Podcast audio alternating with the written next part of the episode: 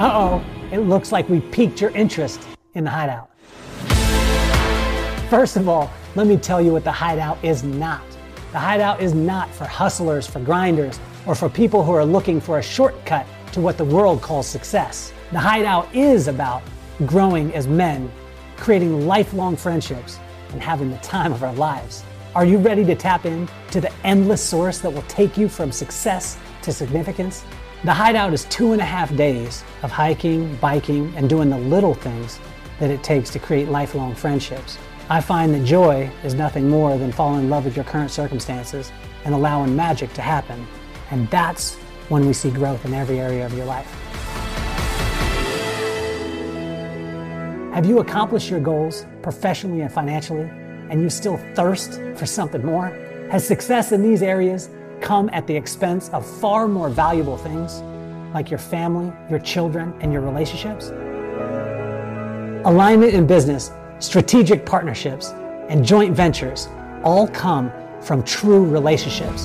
The Hideout is designed to get to know people before you'll ever meet them. This is not your typical mastermind. The Hideout is focused on the one thing that will fuel everything: joy. And when joy is overflowing in your life, you'll find growth in your marriage, your relationships, and oh yeah, your business.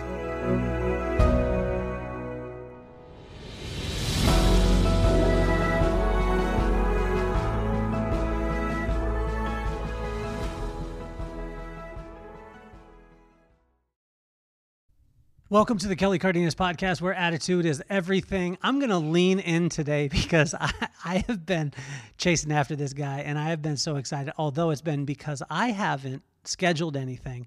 That's the reason why I haven't got the opportunity to be able to have him on the show. But he's an inspiration to me, not only in the business aspect, in the financial aspect, in the family aspect, in the relationship aspect, but also I think the biggest part is the vulnerability. This is probably one of the most powerful guys I've ever met in my entire life, and you'll see why. But it's incredible because you've put your mission, and Buddy has put his mission in his life to creating financial freedom for veterans. And he has this, I mean, he is so zeroed in and locked in to exactly what he wants to do. But also, it's amazing because people talk about balance, and I don't believe he has balance. He just has harmony. He has harmony with his family. He has harmony with his business. He has harmony with his purpose. And all of those things work together.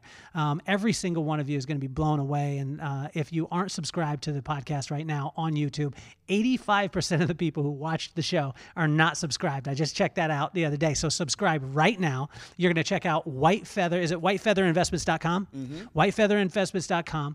But I want to please welcome to the show, Mr. Buddy Rushing. Thank you. And I appreciate that promo for The Hideout. That looks badass. I don't know if I'm allowed to say that on here, but that looks awesome. You're allowed to say whatever. Oh, you're allowed to say whatever, awesome, as long as your wife is okay with it. Yeah, well, she won't be. So let's bleep that out. She's not. I told her, you married a Marine. I was like, cursing is part of our lexicon. It's part of it. She was like, not in my house. So... No, but so The Hideout looks amazing, right? So, and I know Jimmy and I are already talking about going to the one, I think it's in February, so I'm super stoked. It's unbelievable. I've never seen somebody who brings people together from all walks of life who have kind of a unique thing in common, which is they're crushing it. And that doesn't mean perfect, right? It actually means imperfect, but they're crushing it regardless of our imperfections and our own natural limitations that we all face, right? Our own demons. Yeah. We were just talking about that, right? Like watching that movie Stoltz and Jonah Hill and all the demons he's facing. And I was like, man, like we can all relate, right? Because he's super successful. And success does not mean significance. Success does not mean happiness. And in fact, oftentimes, you know what's crazy about this? We've seen it. And if you look around, you will actually experience this yourself. People who have a dream of success may have frustrations, they may have unfulfilled expectations and things like that, but they don't have despair. It's the people who achieve success and realize that that won't make you whole that experience real despair. Wow. Right? Did you know that when Neil Armstrong and his crew went to the moon and then they came back afterwards, they, to a man, experienced massive depression, massive, what was similar to post-traumatic stress disorder. Only it wasn't a traumatic experience.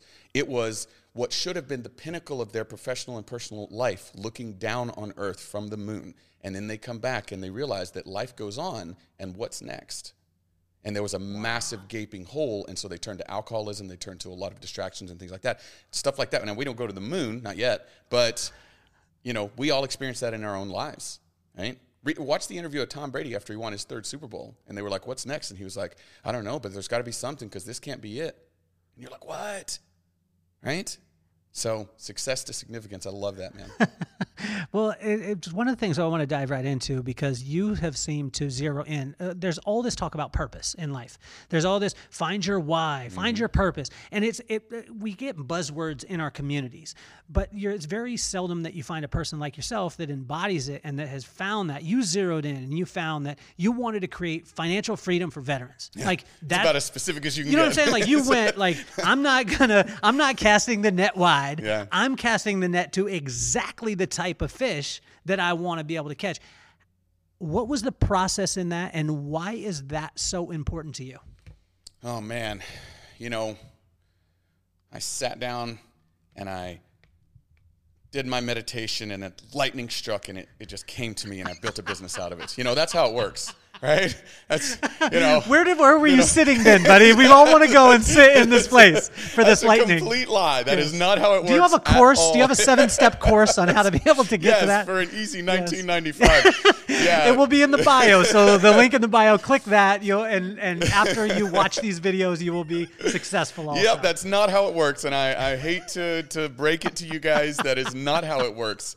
I will tell you just what I always promise, and that is the truth. You asked me before this started if anything's off limits, and I said, no, nothing is off limits, because if you're not your true, authentic self, like Biggie, then you don't have a story, and you don't have truth, right? And so the truth is that I'm going to go very quickly. There's always a big backstory, but I'm going to very quickly. I like backstories. Oh, okay. People like backstories. Okay, well. And one of the backstories that I love about you is that you're the baby in the family. Yes. And for all my babies in the family, shout out to every one of you, because we want to be out front. We want to go. We want to go to those places. We're dreamers. That's right. And how much of that does that have a part in it too? Yeah, man. So I grew up even to that point. I'm the youngest of five, right? So not a small family, not a huge family, but for our day and age, pretty big. Youngest of five. I grew up in northeast Tennessee, in the mountains. And when I say in the mountains, I mean we did not have electricity, we did not have running water. We dug our own well. We built our own house. It was this really crappy 24-by-24 2-story made out of log woods and wood taken down from a barn that we tore down at the bottom of the hill and lugged it up the hill. I'm not kidding. We had a pot-bellied stove that we heated, water on, and my brothers and I would be in charge of chopping wood. And I'm telling you, I mean, this was like 80s, 90s. This isn't like 1880s and 90s. That's what my mom and dad were that's what they wanted to do. And so there were some good aspects to that, but there were some negative aspects in that we were way below the poverty line. So food stamps, WIC. I remember going to the grocery stores, and I knew exactly where the cheese and the bread and the milk and the eggs would be, because that's what WIC was, a program, women, infants, and children. It's like a welfare program, and so you can only buy certain things with the card. And so I would remember that was my job. I'd go pick out those different things, and I remember every single time we went grocery shopping, my mom would put everything into the cart, and then once the total started adding up at the register, she would realize that she didn't have enough money, and we would always go take stuff back every single time, right? And I thought that was part of life, right? Yeah. So anyway, the unfortunate aspect to that, even though that they were really hardworking and loving parents, my dad had demons that he worked through, alcoholism and shame. He grew up in an abusive household, and hurt people. And so, there was that level of abuse and neglect and things like that in our household as well. And poverty doesn't make that any better. Right. And so my point in saying all of that is that two things. Number one, being in America, it became such a huge part of my identity, being an American, because I started there. But I didn't mean that I needed to end there, right? Wow. So you know, other times in history, other countries in history, you know, my mom's Mexican, my dad's a white guy, you know, somebody who was a mixed race, somebody who grew up below the poverty line with no natural birth station would have been put into a box, but not in this country. In this country, you can be whatever you want to be as long as you work toward it, right? And so, no, but that's a living embodiment of that, right? And it's still such a real part of me that I'm sitting, like, you can see my hair on my arm, right? So I you know, didn't have any money whatsoever. So I was like, well, what do you do when you don't have any money? When you say no money, my buddy Darren, I talked about him the other day on the podcast, and I said, he was like, I'm having a hard day. I said, what was your hard day? He said, I was driving my 7 Series, and I got a flat tire. And then my assistant showed up with my S-Class Mercedes, and I had to drive that, and she took it to get the tire fixed, and you know what? It's going to be an inconvenience. And I was like, so Darren, did you have a bad day, or did you have a Darren bad day? When you say you didn't have any money, can you give us some specific on how much money you didn't have? Yeah, I will tell you this. You can buy 5-gallon buckets of beans, and you can buy this big bags of white rice. Yes. And the beans you have to pour out onto a table, and you have to sort out the rocks. Right? There's rocks in it, right? Because they scrape them together. I love you. Beans and rice 5 days a week. That's what being poor means. Okay.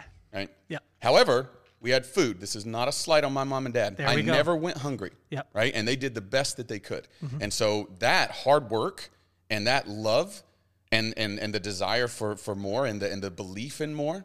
And we're also a family of faith, right? And so we go to church, and my mom would talk to me about like having hope and having faith and all of that. That became a part of my identity. And so when the hard times come, you can either crack and blame everybody else, or you can dive in deep inside and understand that there is hope, and hope combined with action can change your circumstances. Wow. So, I was like, can you say that one more time? Yeah. I mean, so hope combined with action, and I mean blistering action. I mean, Elon type action, right? A blistering work ethic, and I say this all the time. If you have a childlike sense of wonder and hope, combine that with a blistering work ethic, you can accomplish literally anything, right? And, I'm not even on the same universe as Elon, but we have been able to build 4 seven-figure businesses. And, about to build the 5th. And about to build the 5th. No, that's a real, it's real. Yeah, we're it's building real. We've been talking about it in the last couple. Yeah. Yeah, we're getting ready to launch it in January. So, my point in saying all of that, though, is I love the story of, the two twin brothers, right, who grew up with an alcoholic father, and one became, a doctor and had a great family and raised his kids in a loving home, and the other, was in and out of prison and rehab. And, when they were 35 years old, they brought them both together and said, hey, talk to us about your life and what has caused you to get into this station in life. And they both had the exact same answer. I grew up with an abusive alcoholic father. Now you tell me, right, what the difference is there. The difference is what you do with your circumstances, right? So graduate high school, don't have any money. It's like, well, what can you do, right? And I found out that the Naval Academy, the U.S. Naval Academy, you don't have to pay anything to go there, money-wise. But you have to get in. Super, super hard to get in. You got to have real high academics and all of that stuff. I learned later, pay in other ways.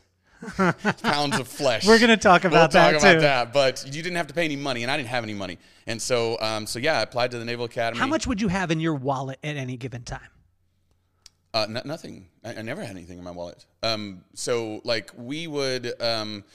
that's not technically true. I would get paid. I worked at a body shop when I was going into high school. Okay. So I was trying to help my mom pay rent and various things like that. Yeah. My mom worked as a teacher, and mom and dad divorced. I moved with her down to Louisiana. The rest of the family all split up and everything. And, so I worked at a body shop, and, I don't think I ever had more than $20. Like, what, that's like. That was big time. What rich people have. Well, right? I remember thinking that if I got to a point where I had $80 in my wallet, I'd be rich. Yeah, yeah. Oh, for sure. Yeah. So here's a better example of that. When I went to the Naval Academy, I actually got in after. There's a long story. We'll go. How'd you get into the Naval Academy? I had really good grades because my mom and dad always like really pushed education and reading. We didn't have a TV, didn't have electricity, so we would read all the time, dozens, hundreds of books, right? And I was really good academically in school. I didn't play any sports in high school because I was working, so I wasn't able to go to after school. So that was a little bit of a hindrance, but I had a great story, and I had great grades. I was top of my class. Graduating. And so I applied through Congressman Cooksey in Louisiana, and you know, they were like, hey, tell us why you deserve to belong to the Naval Academy. And I wrote this long story about growing up without electricity and running water. And I knew the power of a good story. And I was like, this is my shot to truly embrace like what America has to offer to people that are willing to work for it. And I had great grades, right? And I really killed the SAT. And so they were like, well, this guy can handle the academics, which is the thing that kills everybody at the academy. Yeah. It's the academics slay you. They're so hard, right? But I also had a great story, and they were like, oh, we could, you know, but I still didn't get in, right? They still told me, they were like, no, sorry. It was like a month before induction day, and they were like, yeah, sorry, we're try again next year, basically. So I got all dejected, and I was like, you know, whatever, I'll just figure something out. And like 3 weeks later, a week before the classes started, it's called induction day at the Naval Academy, I get another letter in the mail that basically was an acceptance letter, and I found out what happened years later. They accept a certain cohort of people. And then a lot of those people, I mean, it's an Ivy League type school, right? So a lot of those people, they get accepted to Harvard, Stanford, whatever. And last minute, right before they're like, oh, this is about to be real, they're like, no, just kidding. I want to go to Harvard instead because I want to party and I want to, you know, live a normal life. And because the Naval Academy is no joke, right? West Point Naval Academy, it's very, very, it's military, right? And so they all drop out, and they're like, oh, well, we'll take the people that were behind them. I was one of those backups. And so I slid under the door like Indiana Jones. Yeah, and so, but I was like, whatever, man. I'll take whatever I can get. So less than a month. Yeah. Where are you at when you get the letter? I was in we lived in a little like 600 square foot, it was a duplex, one side of a duplex, a little 600 square foot place in Glenmore, Louisiana. You can Google it. I wouldn't. It's one stoplight, not very impressive town. Sorry to anybody from Glenmore who's listening. But we were in there, and I remember getting it, and I was like, what happened? You know, what's going on? And then I called, and they were just like, well, you need to show up in like a few weeks.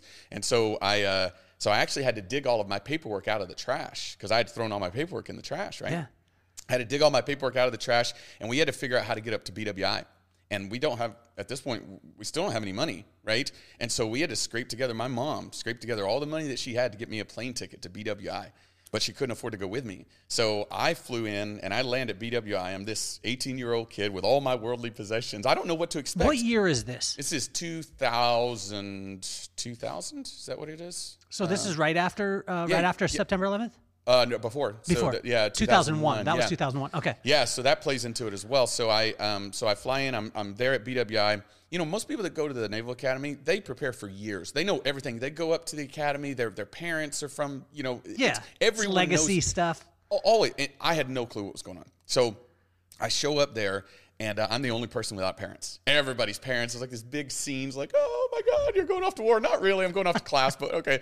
You know, and so, you know, it was ridiculous. It was daunting. Like, everybody there was letter athletes, student government, top of their class. Like, I had never seen so many superhumans in my entire life.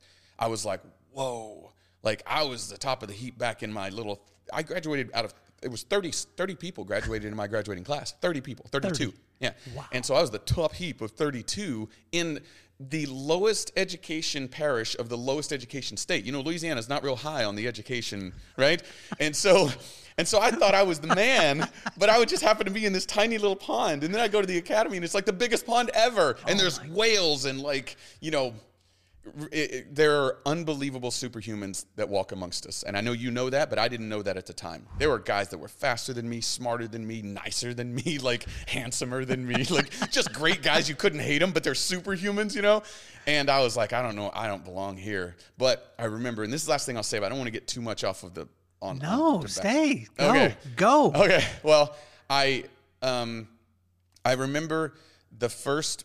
big thing. I had never made a B in my life, just so you know, right? I was really, really good at academics. Always. In early grade school? Yeah, even in early grade school. I don't know if I could hang out with you anymore. Yeah, it was very low standards. Super, super low standards. It's like if you showed up, you got to see, you know. But I hadn't made any Bs, and so I didn't know what that. But I also didn't have to study because it wasn't academics just weren't hard in my high school. But I get to that. I had never taken chemistry, calculus, or physics going into college.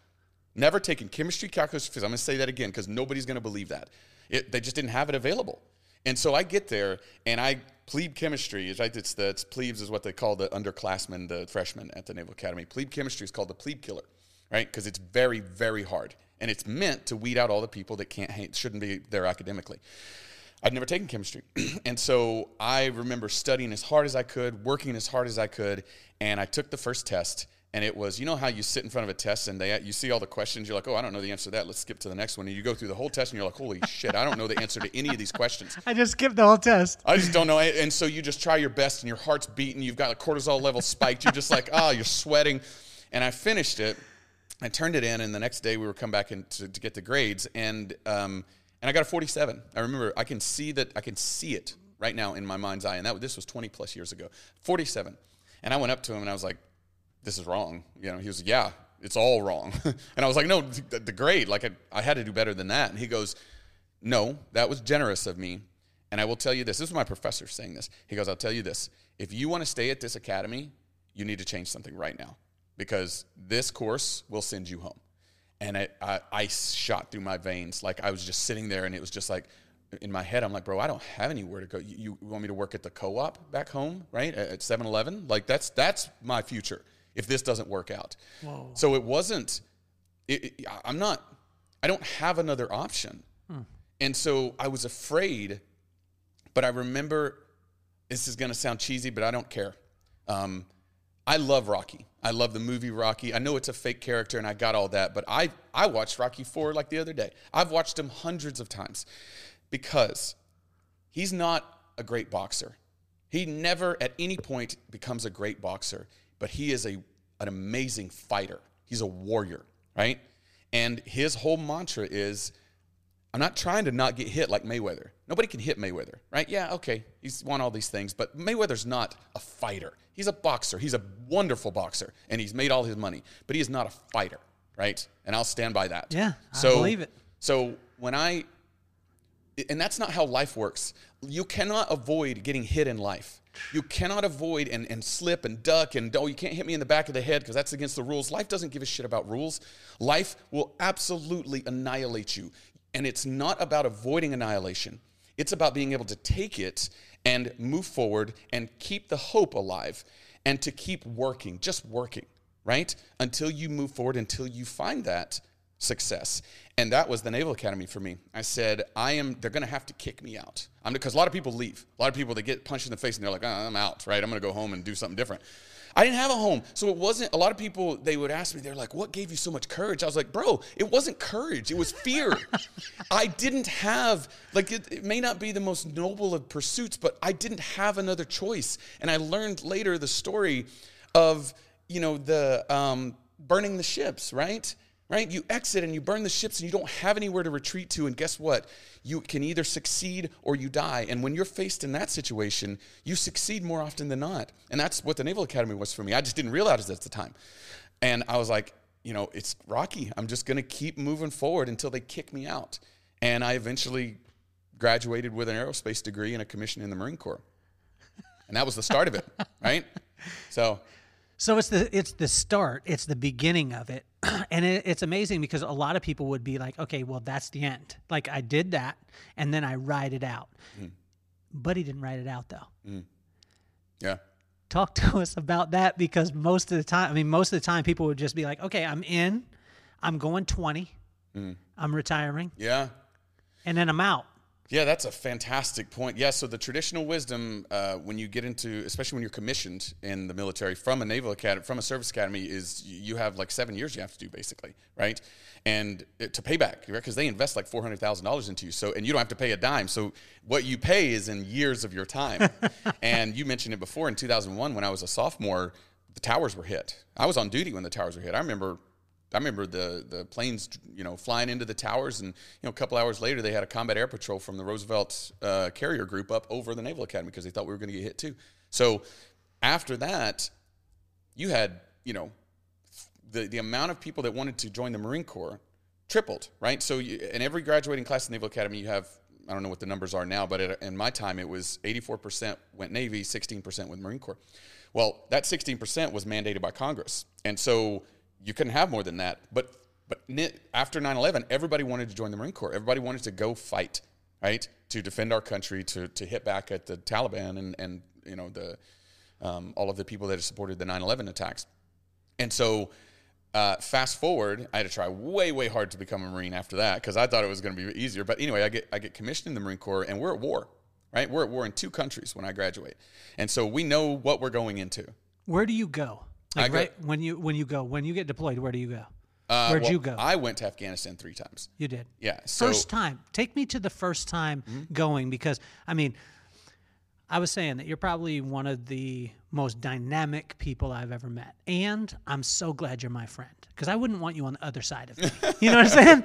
So, but can you take me into the mentality of how old are you at this time? Are you 21, 22? 24. I was 24. So you're 24. You get commissioned, although you're excited, hey, we're going, you know, to fight the bad guy.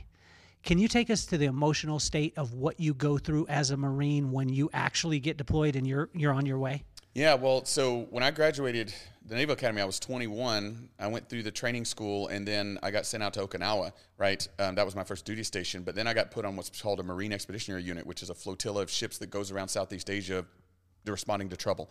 That's how we're able to get if anybody ever wondered how Marines are always on the enemy's doorstep so fast, that's how. We have these ships that float around everywhere and a bunch of Marines just waiting to fly out into where.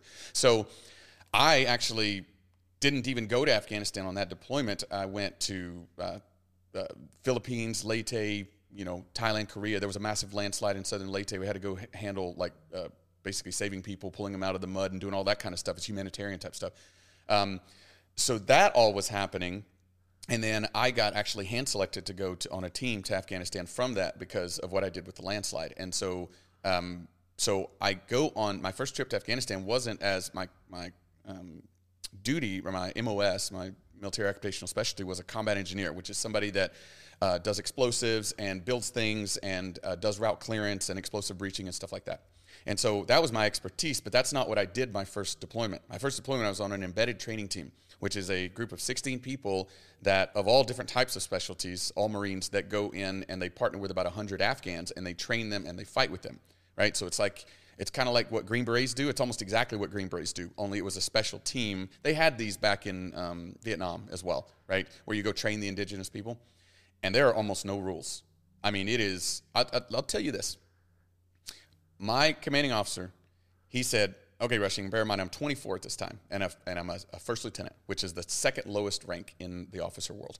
And he said, hey, I want you to take your team, go down and secure a 16-click stretch of the border, 16-kilometer stretch of the border from the South OP to the North Bazaar, kill bad guys, help good guys, and let me know if you need anything. That was my mission orders, my mission parameters, right, 24-year-old.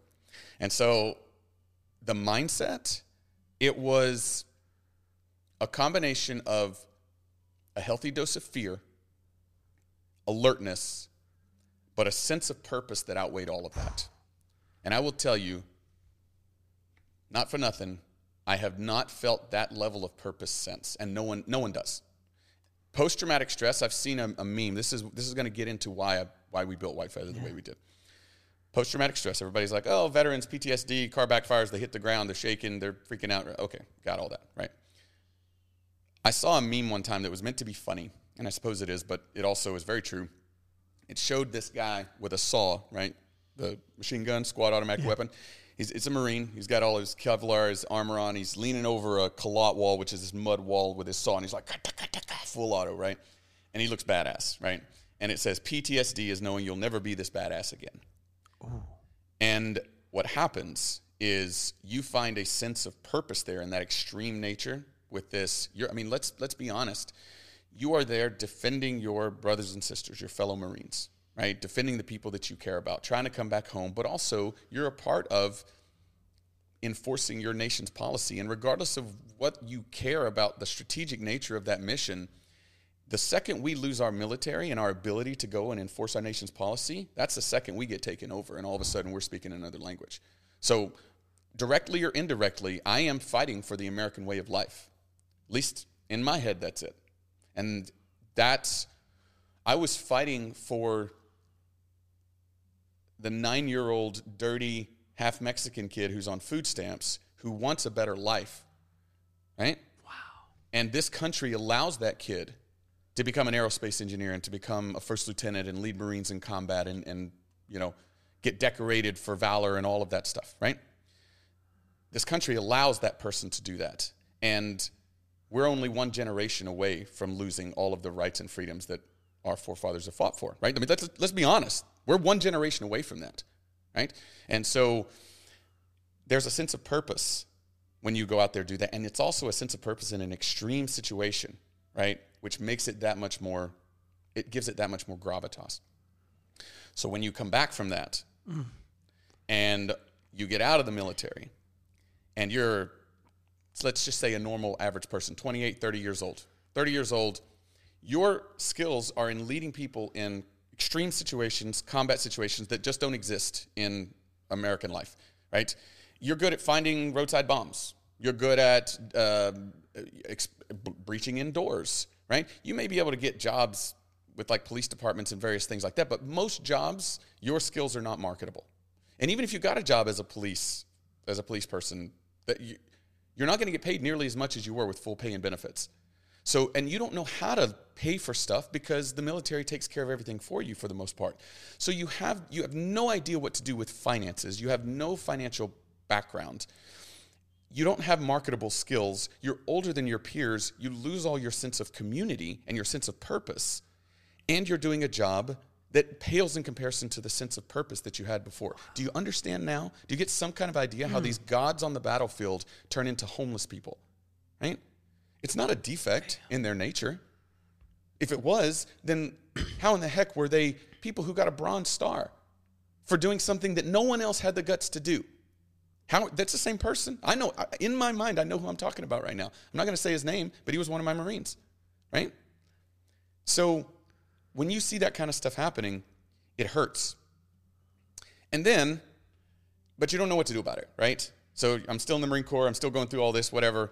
And you don't know what to do. Is this registering at the time while you're in it? Yeah, it registers, but you don't see it. Like, I did a platoon command tour, and then I did two company command tours. So I had somewhere in the vicinity of 1,000 people that were my Marines over the course of my career that directly reported to me, that I directly was responsible. And so out of that, you see a certain percentage that transition out.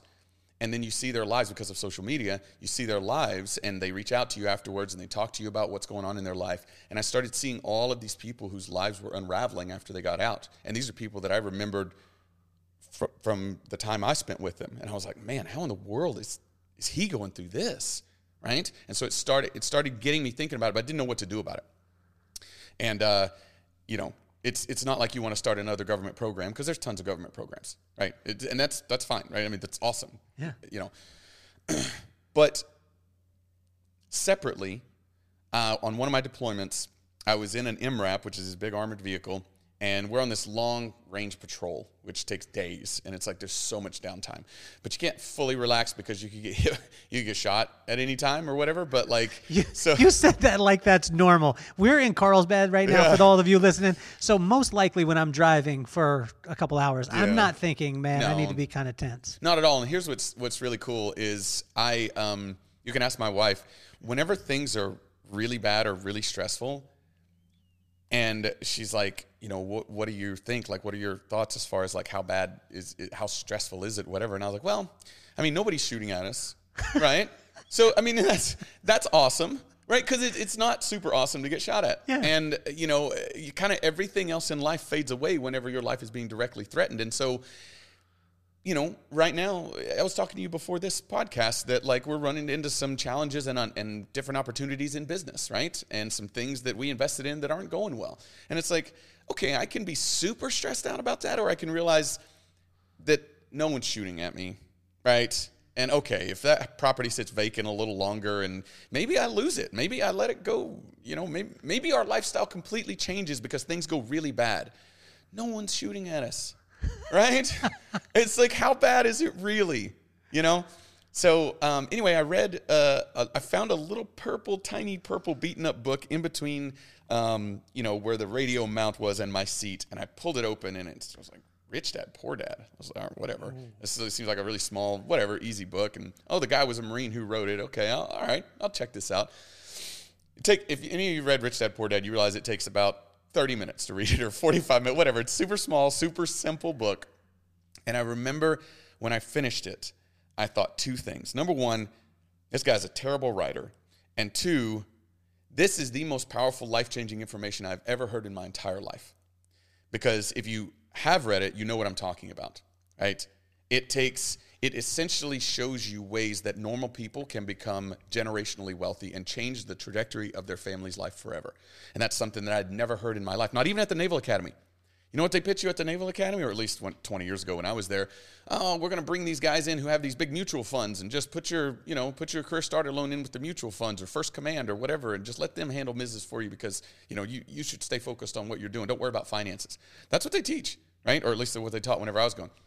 And so, you know, my first car, I got a 17% interest loan on it because, I mean, I was a Naval Academy graduate, right? Aerospace engineer.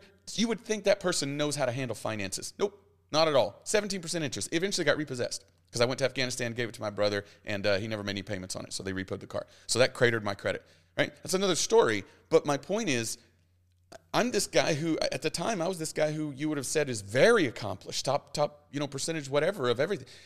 And I made really dumb financial decisions. And so if you don't learn these things, you don't know these things. So I read Rich Dad Poor Dad, and I was like, oh. I was like, could it be possible? Could I change the trajectory of the Rushing family legacy forever with this? Is it possible? That led to a series of questions and actions that eventually caused us to start buying rental properties at every duty station in 29 Palms and around, and then I started taking more courses and learning more, and then Kimberly and I, my wife, ended up building White Feather together for about 10 years, but it was only our own portfolio. Right? It was just us buying properties, taking them, you know, buying with our IRAs, doing flips and wholesales and trust deed lending and joint ventures and all kinds of different investments, but it was only us, right? Uh-huh. So that all happened while I was in the Marine Corps, while I was deploying, while I was seeing all these people struggling. Okay, so these are two parallel storylines that had nothing to do with each other. Are people seeing this? Are people that you're in the military with seeing this and starting to ask you about it? Yes. Yeah, that was the one common thing is I would talk about it constantly. And everybody was like, oh, you know, wow, that's crazy, awesome. You know, how can I be involved? And I'm like, read Rich Dad, Poor Dad. I don't know, right? That I didn't have anything for them because it was just like, bro, I'm just, you know, it's not like I have a business. Like I'm doing this in my spare time, like in between deployments. I remember one 5-plex that we bought in our IRA. My wife was running the numbers and running the renovations and everything. And I was in Helmand Province, Afghanistan, which is, I think it's like 13 hours away. So she would send me an email with all of her information. And then when I woke up, she was going to bed. So I would read it and do my calculations and tell her what I think she should do. When she woke up, she'd have an email, and now she's ready to go, right? That's how we ran the Yucca Valley 5-plex. But we were doing all this stuff, and it was small potatoes in the scheme of things, right? We had, I think, like, I don't know, like 7 properties or something, but they were very $100,000 properties and various things. Not financial freedom. But what was interesting is I was learning all the skills that were necessary to do it at a larger scale. And I didn't realize that at the time. So, you know, I am a big believer that, you know, our course, I mean, obviously our decisions determine the course that we make, but I do believe that that we have a mission and we have a purpose in this life. And I believe that's ordained by God. Yeah. And for me, that meant going to Afghanistan, experiencing combat, experiencing all of the life lessons that comes from that while also serving my country and making mistakes, right?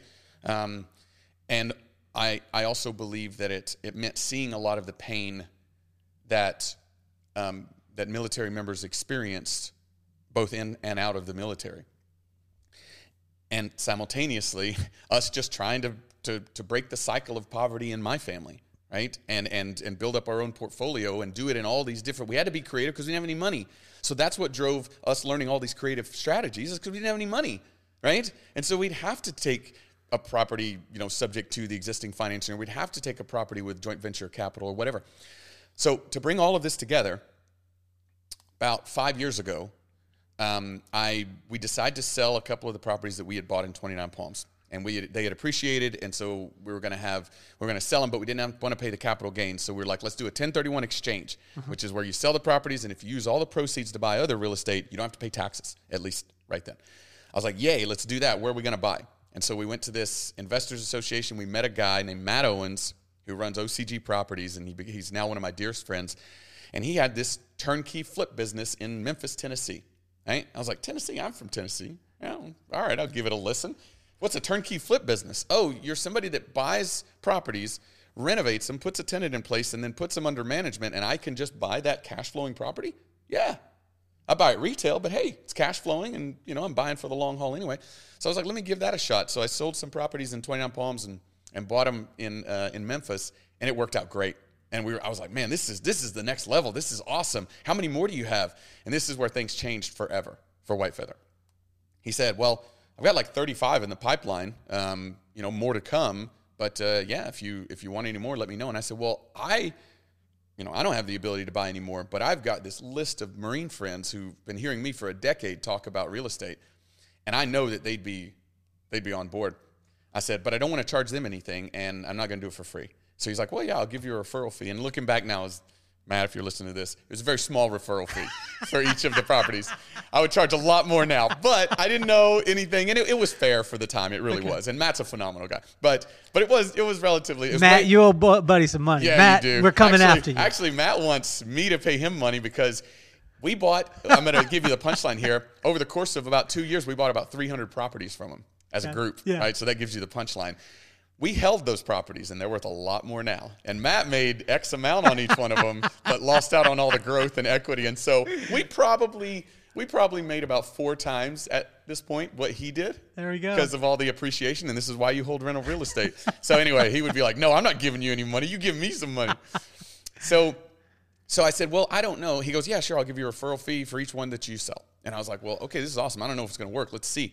So I called 4 people. It was a Saturday morning. In February of 2017, right? Saturday morning. And we didn't have any kids at the time. It was like I was working on the nights and weekends and, you know, everything. So I called 4 people, and every single one, I was like, hey, I've got these deals. You know, I've finally got some deals available. They're really cool. You know, you've been talking about are you interested in them? And every single one of them were like, not just yes, but hell yes, right now. Let's do this, right? And I was like, whoa, this is interesting, right? So I started basically teaching them how to read numbers and how to invest in real estate. And like I said, the word spread. I've never done any advertising or any marketing. It's why you're probably not going to find tons of stuff about White Feather on the internet. I mean, I've got a website, but we don't, it's all been organic. Mm-hmm. And yeah, within about 2 years, we had bought 300 properties collectively as a group. And you asked the question before about how did you find your niche? And this is us taking an hour to get around to your question. That's okay. The niche fell into place because I had seen the pain of people getting out of the military. It reflected the pain and the hopelessness that I felt whenever I was a kid. And I finally had a solution from Robert Kiyosaki and Rich Dad Poor Dad that we had put into action. And then Matt had created opportunity for other people. And all of those pieces, God put into place all at the same time, for me to be able to say, I can finally start doing something to help with this, because if I can help these people buy rental real estate while they're in, just like me, then when they get out, they don't have to take a plumbing job that they don't want. They don't have to go be homeless because they can't afford the rent. They don't have to do all this stuff because they've now built up not only this income stream from appreciating assets, and now they're not a vet that's broken, they're a real estate investor. You tell me the difference between somebody who's a former Marine or somebody who's a veteran, right? Which there's pride in that. Yeah. But you tell me the difference between somebody who says, oh, I used to be something great versus I am a real estate investor now, right? It's a mentality shift. And I've got specific examples of people who are just, they've done eye-watering stuff, and their examples, like, they blow you away. And they're people who will tell you, if I hadn't built this, if I hadn't done this, I honestly don't know what I'd be doing, but it would not be as fulfilling as this. Not even close, right? And then there are absolutely people who would be on the street. And then when I make this sound, this is real because we know this. Veteran drug abuse and suicide is much higher than it is for the average concurrent civilian population. So in a real way, it's also about helping us save our own lives, because one thing leads to another. You see that, right? Like whenever you don't know what to do or you don't feel like you have any purpose, it sucks. It feels bad. So you want to escape. And the way that, I mean, the military is a heavy drinking culture. So the way that we normally escape is we drink a lot. And when that stops working, we go to the VA and complain about a bad hip and get painkillers. And then we get hooked on painkillers, and then we can't hold down a job. And then we're so desperate that we kill ourselves. That's what happens. That's why there's 22 veteran suicides a day, right?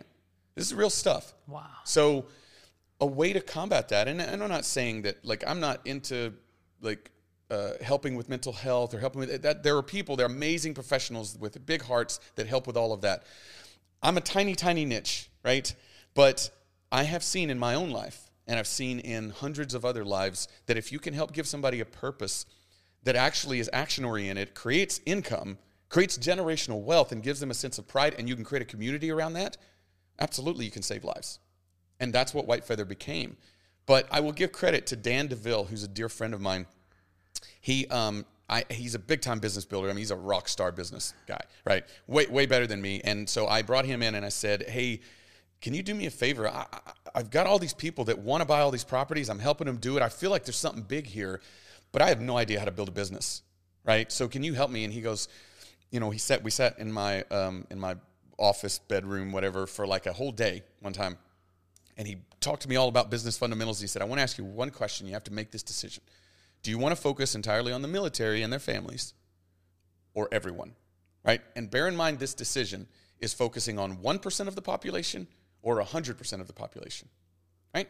So if you want, so focusing on 1% of the population, that cuts out a whole bunch of people that can't be your customers or your whatever, right? Yeah. And I decided to focus on the military because of all of the things that I just talked about, because that's where the pain is. That's where the pain that I can relate to is. And that's where, for me, my heart is. And so I would love to say that I found my mission by meditating on the top of a mountain. But the lightning didn't happen. It didn't come. It was a series of life events that came together, and then, you know, ultimately deciding what I wanted to focus on based off of where I felt my heart going. Wow. I've been talking for a long time. That's good. So help me to understand too, because I think a lot of times when people go through these kind of things and they, you know, you get and you find your niche, which, let me tell every person that's listening that everybody starts out trying to narrow a niche. Mm-hmm. And what you just told us was you went after your heart, and your heart exposed what the niche was, and God exposed that niche to you. Yeah. I find that a lot of times people hard charging in that end up failing in other areas. I look at you, and when I was talking about earlier, the strength that you have, how dynamic you are, how intelligent you are, but you've got a sense of vulnerability and a self-awareness that I've never experienced in my life. How have you been able to cultivate that? Because most of the time when you have a person who is as dynamic as you are, the person just goes, mm-hmm. and they don't look at all the carnage that's in their path. Yeah, that's right.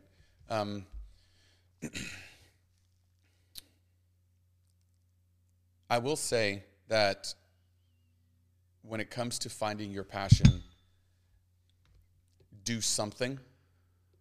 Action beats inaction every day of the week. Do something. There's lots and lots of things that you can do. And I'm not forgetting your question. I just wanted to answer the first one first. There's lots of things that you can do to dig into your why, peel back the 5 layers, ask yourself why 5 times, all the other stuff. That's all good stuff. I love Simon Sinek. Like I love all that stuff. Personal development, you know, you should constantly be doing that stuff because that helps. It helps give you pieces of information that you can then use to put together. But if you're not taking action towards something, and I mean sell something, right? Everybody is selling or buying all the time, right? And if you, no matter how awesome your dream is, if you can't fund it, if it can't be monetized by something, and I mean even charitable organizations, they have to be monetized, right? Money is the energy that allows all things to happen in business and and in our communities. And so, you know, do something. And while you're doing that, you can start asking yourself all the hard questions about what am I passionate about and things like that, right? So it's not a magic bullet. It's something that will develop over time, but only if you continually move forward. So how do you do that without becoming a dick is the question, right? That was a better way of being able to put it. Absolutely, yes. Because most of the time, honestly, buddy, like most of the time you see a guy like you, right? And you have 50 people that are like, I mean, you hear of the Michael Jordans of the world, mm-hmm. or the Kobes of the world. They were like, now that we hear them, like, oh, wow, we appreciate them. But Steve Kerr getting punched in the face probably wasn't that excited. I don't hear that about Buddy. Mm. I'm close to Buddy. I get to spend time with you almost every single week. Yeah. And I know what I'm going to get, but I also get this, I mean, I don't just get this hard exterior.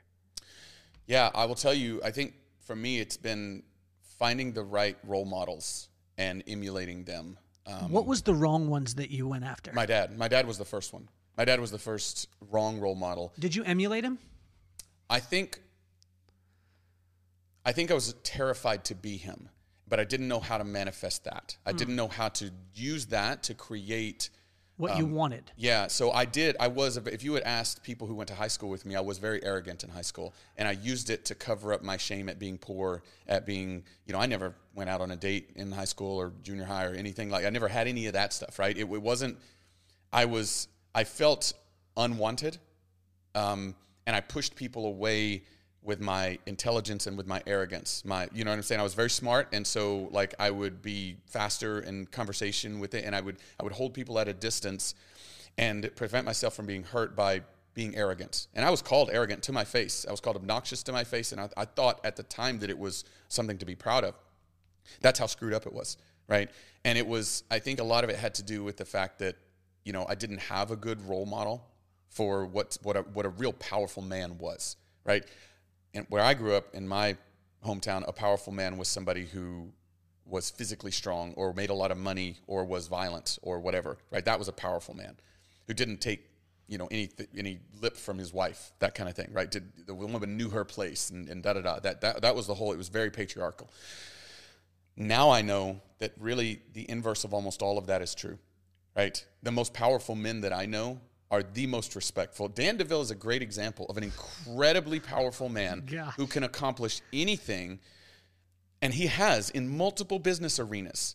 And just his force of personality is amazing. It's gravitational. But you tell me he's not humble.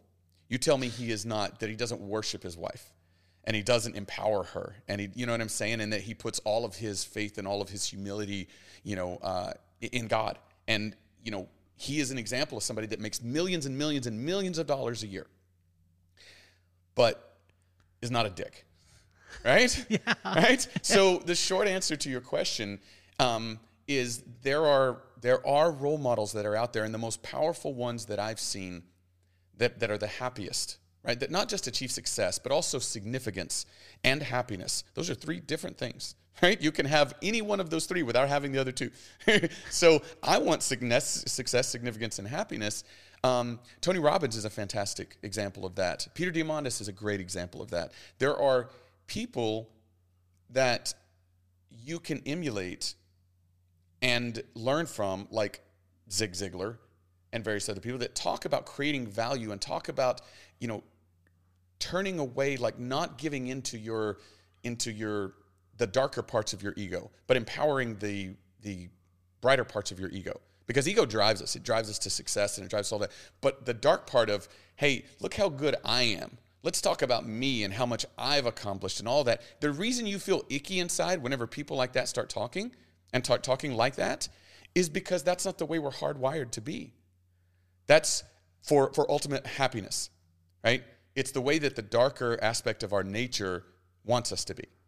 And so if you can feed the bright aspects of your nature and empower that person, then you can have all the above. You can have success. You can have significance. You can have happiness. You can have love, right? You just wrap all of it in love together. But you don't learn that innately. Innately, we're, you know, flawed humans. So I heard somebody talk about this, and you tell me what you think about this, because I'm just a fairly recent parent. I have a 3-year-old and a 5-year-old, essentially. I'm in it. I'm in it, and Kimberly and I, my wife, will tell you that, like, without question, the first thing we always say whenever we give each other parenting advice is, I want to just start off by saying, I don't know what I'm talking about, but here's what I think we should do, right? And that's like, we don't. And if you're being honest as a parent, you don't know what you're talking about, because by the time you figure out 2, they're on to 3. And you're like, well, here's a whole new set of problems or a whole new set of challenges or whatever. But I heard someone say, a mother, she said, She was hearing us kind of correct Alana. I said, what do you say whenever somebody gives you something? Alana, thank you. And Austin, you know, he's like, milk, I want milk. And you're like, okay, what's the magic word? And he goes, please, right? And so not only is it cute, but it's also arming them with what I believe is the a currency in our world and a superpower, which is respect. Ooh. Respect is an absolute currency. And I believe it's a currency that gets more powerful as you get more, as you get older, right? People often turn, like they, respect drops off if they, as they get older. But do you know that some of the greatest investment decisions, some of the greatest relationships I've built, some of the promotions that I've gotten in the military, some of the missions I've got approved in Afghanistan have come from using respect to create a fertile ground where my point and my proposal could be understood and heard, right? Respect is a currency, and it's also a superpower. And so I believe, this is just me, and again, I don't know what I'm talking about when it comes to kids, but like, I think that teaching them that respect is a superpower and teaching them how to use it is powerful. But she had a different perspective, and you know, I don't know if it's right or wrong, but she was saying, I want them to, I want the child to essentially to develop all of their own tendencies, develop all of this on their own. So I don't want to force them into this or that. And I think what she was trying to say is I don't want to force them in a situation where they're saying things they don't mean, right? And that makes sense. Yeah, yeah, yeah. But if she wasn't meaning that, if she was just saying I'm going to let them figure it out on their own, I promise you that's going to be a terrible idea because we don't grow up naturally being kind. We grow up naturally, I want that Biggie statue, right? I like it. I covet that statue, right? Or whatever else it is that you have that I want. Right? Yeah. That's what we naturally want to do. And we naturally want to be mean because being mean makes us feel powerful and it makes us feel more in control of our environments. That's why we hurt people. That's why you crowd around whenever there's a fight in the schoolyard because you're not the one getting hurt. And so you feel joy because you feel power and control in that moment because something else bad is happening but not happening to you. And so the crazy world we live in is not as crazy when I'm focused on that. That's why people hurt people, right? And so if you left a child to their own devices, they're going to grow up as an asshole, you know? That's a terrible aside, but I just thought of that. Well, what I was just thinking about is that ingredients makes the cake, yeah? But your ingredients don't make any sense, okay? The reason why, let me, being the baby of the family, growing up with no electricity, alcoholic father, you know, all those things. Go into the military, crazy discipline, you know, going through the things that you were, the work ethic that you have, all the things. And then being a loving and respectful husband. That, most of the time, those ingredients don't make that cake. What they end up making is a domineering, I'm in charge, you need to listen to me. How have those ingredients translated into your marriage? Well, it comes down to the two twin brothers, right? They had the same experience, but they took different lessons from it. And so what I saw, and that was my dad. My dad dominated my mother. He physically and sexually abused her. He verbally assaulted her all the time, diminished her. And my mom was incredibly loving, incredibly good loving. She was a great mother, is a great mother, right? But she let him do that to her, okay? So people will do what you allow them to do. And that is not a slight on her. I heard somebody say this one time, and it gave me such peace in dealing with people. They said, everyone's doing the best that they can. And if you think about that, that's true. Even with dickheads, because there's a reason that they're being mean, and it almost certainly has nothing to do with you, right? It almost certainly has something to do with their desire and their need to feel either power, control, or, you know, to cover up their inefficiencies. That's why they say hurt people. It's real, right? And so if you understand that everybody's doing the best they can, I'm not talking about not establishing healthy boundaries, or enforcing or protecting yourself. That's not what I'm talking about. I'm talking about the vitriol that comes whenever you feel people have wronged you. So when I looked at my dad's example, he destroyed our family, right? For the longest time, the siblings didn't talk to each other. We all scattered. My sister ran away. My oldest sister ran away from home. All three of the other siblings, whenever they graduated, it was like, peace, I'm out, like nothing, no contact. And then my mom and dad divorced, right? And my dad, you know, was alone effectively for a long time. Still is. I mean, he's got somebody that's kind of lives with him, but They're just partners, right? Basically like live-in roommates. And so anyway, my dad will tell you that that was the greatest mistake he ever made. He will tell you he destroyed our family, and he will tell you it was his fault. Wow. And he's 70-something now, right? 70, actually, exactly. And he will tell you that it is the greatest regret of his life, and that he has lived now 25 years in just pure loneliness. And it's the biggest regret that he ever had. You could see it growing up, how he would. I remember we lived in a little trailer after whenever we lived on the hill without the running water and stuff, we moved down to a little single wide trailer at the bottom of the hill because my dad's mother was moving in with us, and she only had one leg, and so she couldn't move around and stuff. So I remember they're paper thin walls, right? And I was in the bedroom right next to the master bedroom. The sounds that I heard have never left me, coming from my parents' bedroom. And I remember thinking to myself, that's not love. That's not being a man. That's not treating your wife with love and respect. It's making her afraid of you. That's what it's doing. And fear and love. Fear and respect may go together, but fear and love do not. Right? And I remember swearing to myself and to God that I would never be, if he put a woman in my life that I could love and that could love me, that I would take from those lessons, and I would never do that. And I never, ever have. And I never will. And Kimberly is also not the type of woman to let someone do that to her. Mm-hmm. So finding the type of person that will bring the best out of you, and I don't mean not arguing. We argue all the time.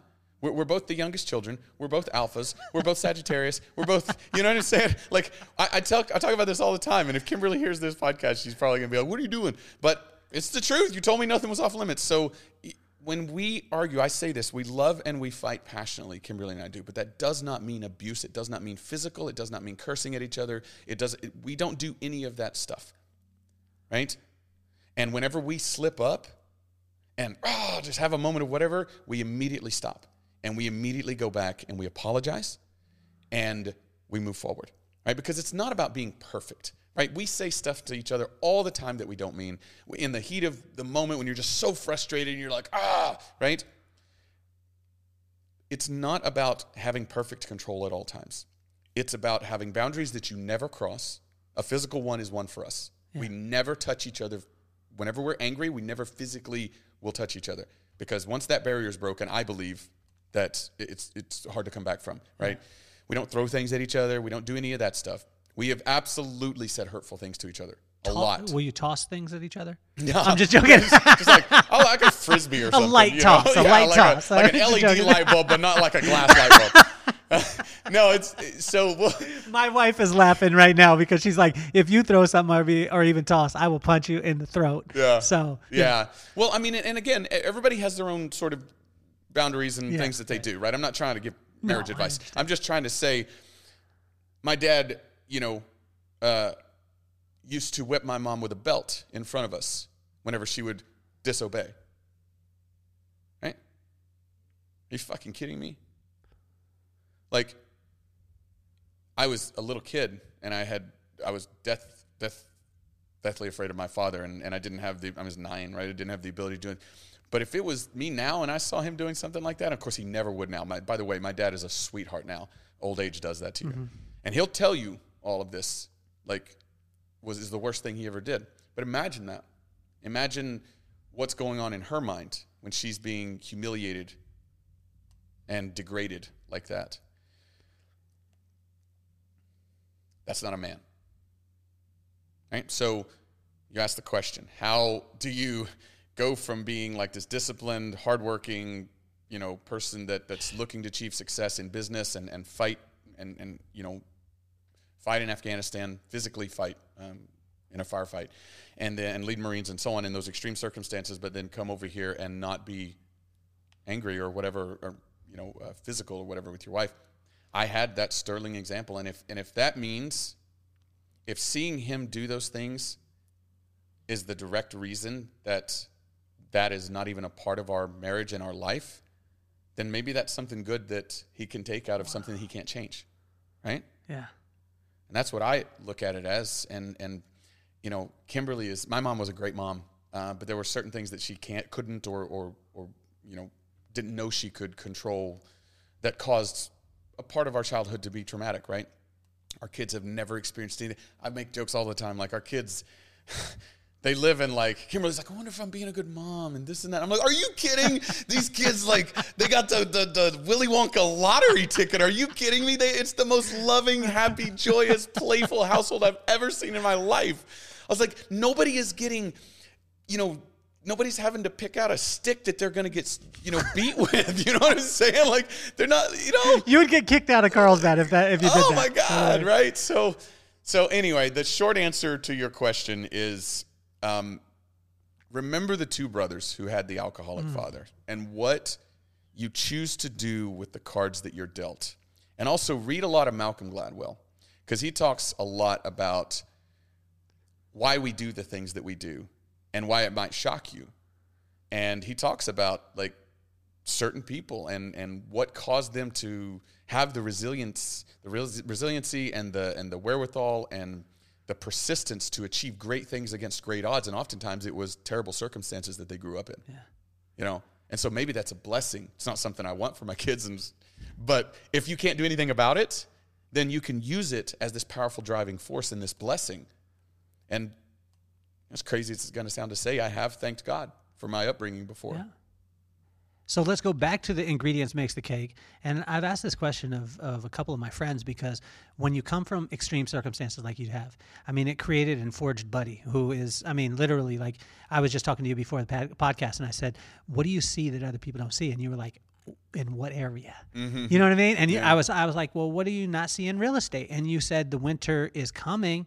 It's going to be longer than most people think it's going to be. That's what you were saying. Am I correct on this? Yeah. Like you were saying that, and it was almost like you lit up. Like I saw you, you know, it was almost like Rocky about to, you know, I'm about to go into another fight. Mm-hmm. If ingredients makes the cake, and hard times, challenging things create this amazing guy who's Buddy. How do we, raising our kids without those things, help them to be able to be ready for the storms that are coming? Yeah. Whew. So this is, I think the essence of a great host on a podcast is someone that can ask the right questions, right? That's a simplistic way to put it, but that's what I believe. And that is the question of a parent, especially a parent that lives here in Southern California, right? Where, you know, things may not all be all sunshine and rainbows, but there's a lot of sunshine and a lot of rainbows, right? There's a lot of them. So, I mean, Wi-Fi goes out occasionally. Yeah, occasionally, you know, we have a flat tower on our 7 Series. Yeah. But other than that, like, you know, so that is the great question, right? And Kimberly and I talk about this a lot because, you know, by the standards of, you know, the definitions of American society, we're wealthy. And, you know, but I would suggest that by the standards of world society, all Americans are wealthy. So let's talk about that later if you'd like. But anyway, by the standards of American society, we're wealthy, which means that our children are going to grow up without understanding what it means to not be able to go out to eat whenever we want, or to not be able to pay the rent, or you know, we have to move somewhere because we can't afford to live here anymore, or things like that, or even worse things. They're not going to experience those. So how do we teach them the life lessons and, more importantly, the resiliency to be able to withstand hard times whenever they're not experiencing hard times? And what I personally believe is two things, and I'm open to more ideas. One is showing them the real world, and that is not San Diego. The real world is just south of San Diego in Tijuana, right? And we've been down there. We built some houses down there, and we've so on. And I see Tijuana, and I think of Southern Leyte. I think of driving through the streets of St. Bernard, and there are people living in shanties. There are people living in where they've got these like rickety, you know, wooden structures that are like 8 by 8 with a piece of tin on the top of it, and then a cloth for the door. Most of them that I saw were really happy. It was crazy. It was way more poverty than if someone on food stamps is like wealthy to them, right? It was way more poverty than I had ever experienced, but there wasn't despair there. There was joy, and that really struck me, right? And then in Mexico, right, you see people that are deformed, you see, because they don't have access to good medical care if you're in that part of society, the poor part of society. So showing them what the real world is like, and then showing them what hard work is like. And I mean hard work, right? I don't mean like you go down and you pound a few nails and then you take a picture and you put it on Instagram. I mean, it's 13, 14 hours of constant work with no lunch break. I'll throw a piece of pizza up to you or you know, a sandwich or something. Here's a bottle of water. Keep pounding, right? Real work where there's blisters on your hands at the end of it, right? And your shoulders are aching. And guess what? Tomorrow we get to get up at 5 and go back out and do it again, right? Hard work. And the relentless sort of structure of gratefulness, yeah, right? Every time we have a rule in our house that if Alana asks for something or if I offer her something and she does anything but accept it with gratitude, and bear in mind she's 4.5, right? So we're already starting this, and we do it in a loving way, but if there is any other response, which kids, their response is always, no, I want to, or I want that one, or da-da-da, or whatever, right? Or why can't, you know, he has one, why can't I? You know, anything other than just grateful acceptance, it goes away. And, you know, do you want this, bar, this fruit bar? Oh, can I have 2? Oh, sorry. You got to be grateful for the, actually, I'll give him a chance first because I'm not a total dick. I'll be like, baby, what's a good response? When somebody offers you something, what's a good response if you want it? Thank you, Daddy. Okay, no problem. Or if it's, because sometimes her body will take over and it's like, I want 2. And I'm like, okay, baby, well, you know the rule.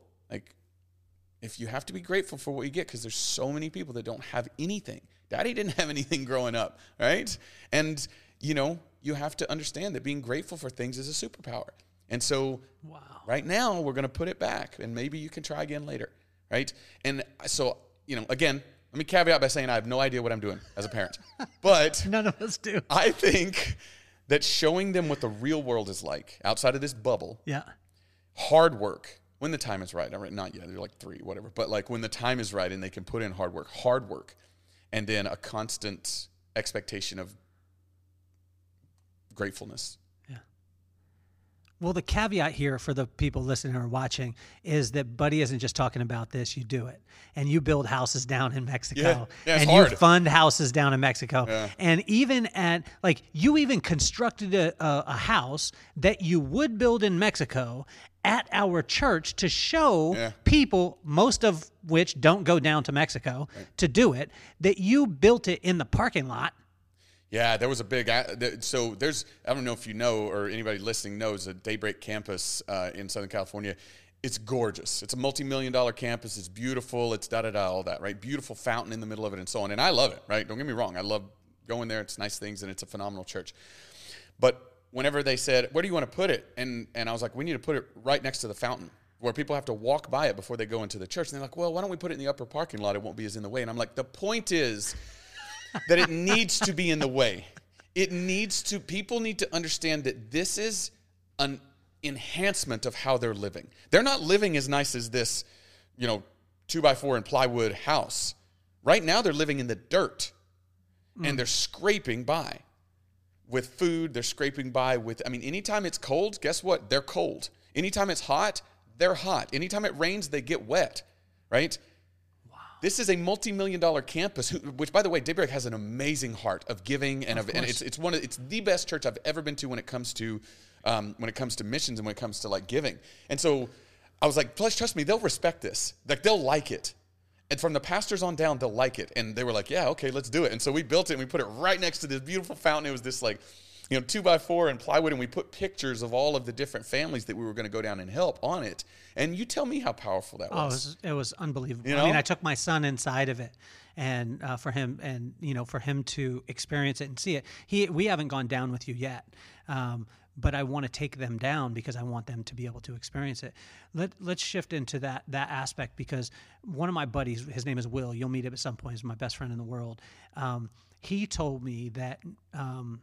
He he's gone to church occasionally. Mm-hmm.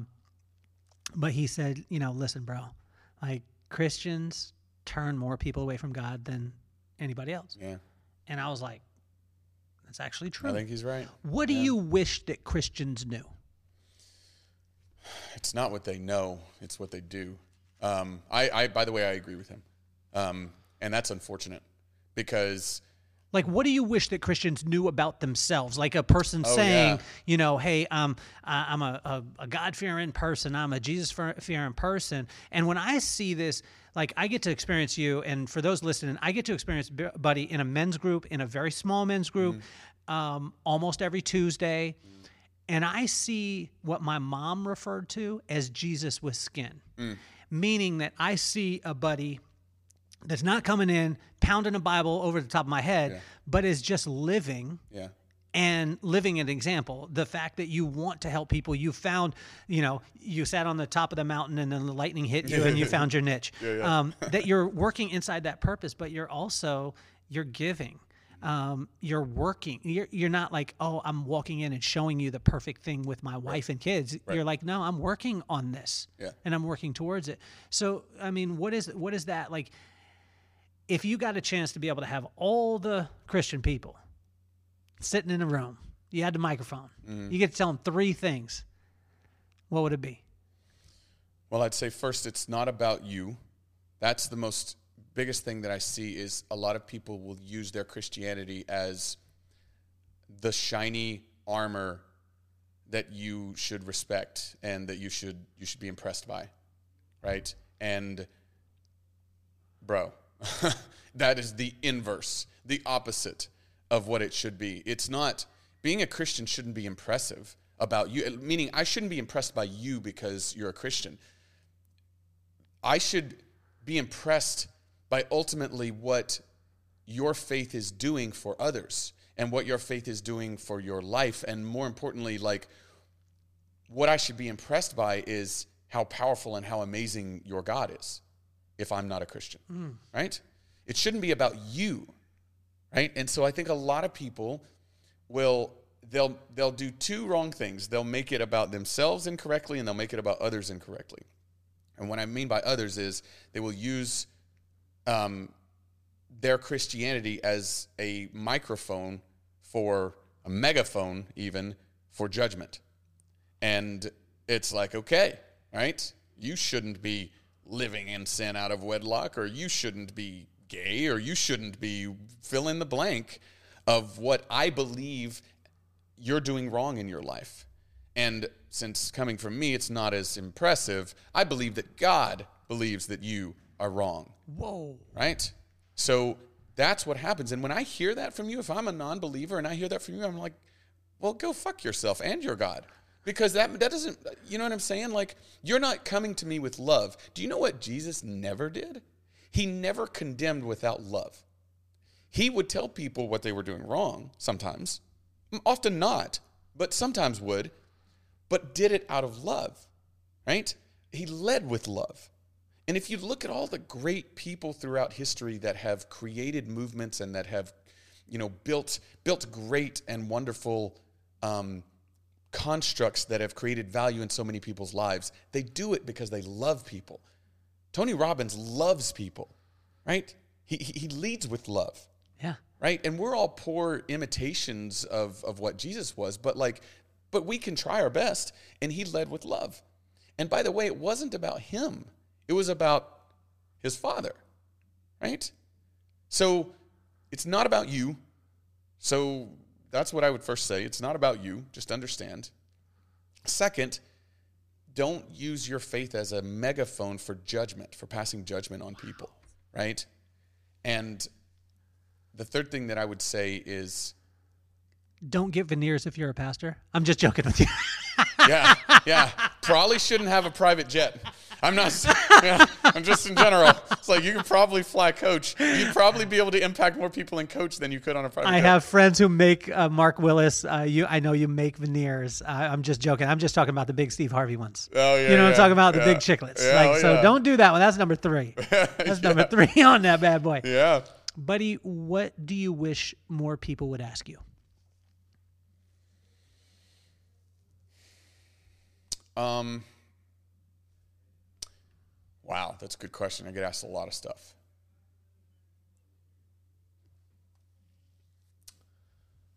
The thing that keeps coming back to mind is, how can I help? And the reason that I say that is not because I want people to help. It's because I would love for more people to understand the fundamental truth that if you can provide value first in someone's life, you will get all the value that you could ever want if you're dealing with the right people. I'll make that one caveat.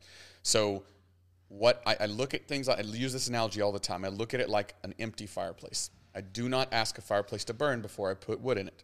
I will put in the chunks of wood, and then I expect fire. I provide value first, and then I expect heat. If you do that with the right people, I mean, I always do this. Every time I meet somebody new, the first thing I'm looking to do is hear their story, really hear it, and try to find ways to provide value, even in small things, right? Even if it's in making them laugh, right? Even if it's not like, oh, yeah, meet this guy, and now you got this huge business, right? Even if it's just being nice. What if it's just being nice? What if it's just being a friendly ear to somebody that needs it, right? That's all value. So provide value first instead of thinking about what you're going to get out of it.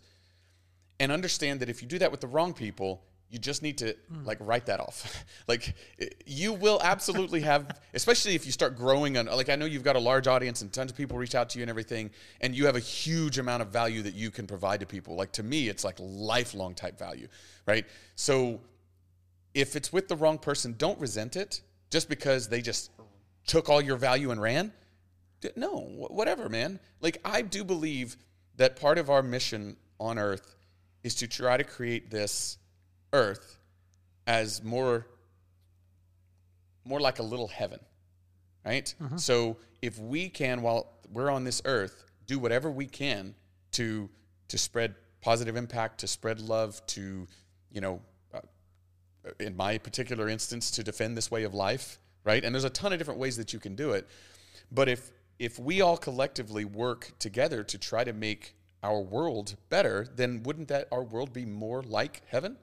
And so if you want to find a generalized sort of guide for your life, try to do that. Try to create value in people's lives and try to spread love. And the reason I say that is because if you do that with the right people, like you, when I provide value to you, it's like value avalanche back, right? Because that's who you are. That's who you're wired to be.